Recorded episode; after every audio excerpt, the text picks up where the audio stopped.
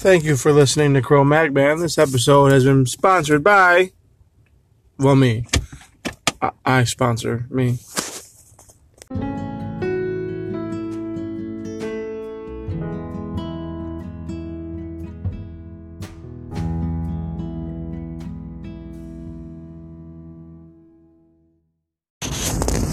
How you guys doing today? Good morning, good afternoon, and good evening, wherever the fuck you're from. So today is going to be a little different. It's going to be a review on a Netflix show that I was watching called Seis Manos. So the anime Seis Manos on Netflix. Uh, overall, I enjoyed it for what it was, and I'm going to, uh, you know, break this down. Right now, I, there will be no spoilers, so you're all still safe. The I really liked the art style. I really appreciated it. Um, I thought it was uh, aesthetically pleasing. It, w- it was pleasant, and the overall martial arts, like fight scenes, if you will, were really well done. I wouldn't necessarily call it a traditional Japanese style anime. Um, as it's not. Obviously, Netflix did it. But overall, it was good um, for the art style. Okay. Okay, now we're going to do some more in depth review. There probably will be spoilers, so please be forewarned. Okay, so again, spoilers incoming. The plot takes place in, I'm going to assume, based on some of the context clues given, the 70s. It just makes the most sense. Possibly 80s, but it's the you know it's in that range. Late uh, 70s to early 80s. There's a character in this little town of uh, San Simon, Mexico.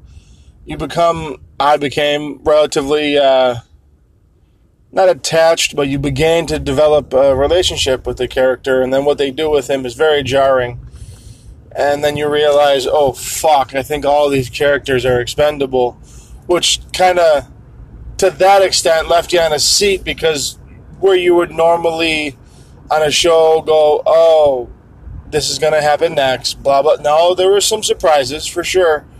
Overall, there were definitely some surprises. There was some predictability, of course, but there were some surprises. Uh, the general plot is there's a bad guy, right? Of course, who is seeking immortality. Um, without you know dwelling too much, it's pretty fucking intense. So the general show's theme is about that, right? It's about there being an evil that's seeking immortality, and to combat that are these three people that are essentially taught to control their emotions and control their actions and try to live with peace but be prepared for war. Um, there's some meh comedic jokes, some shitty one liners, but they're not overdone. They're not typically out of place it's a weird mashup of an adult cartoon and an anime. It's I'm honestly I'd give it a middle of the road. You know, with all that said, would I recommend this? No. Did I like the show? Absolutely. And I am very excited to see what they're going to do now. The way the show ended was amazing, I thought, for what it was.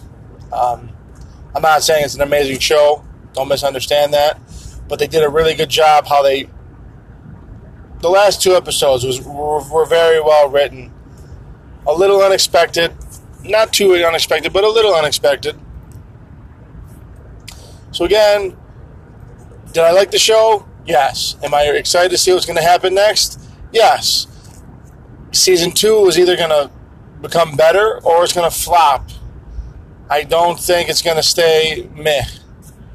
Um, Netflix is in trouble and is a whole other conversation. But would I recommend it? Again, not unless you're just a die-hard cartoon fan and you're hankering for some martial arts cartoons. slash anime. That's all I got. Okay, folks, so let me know what you think.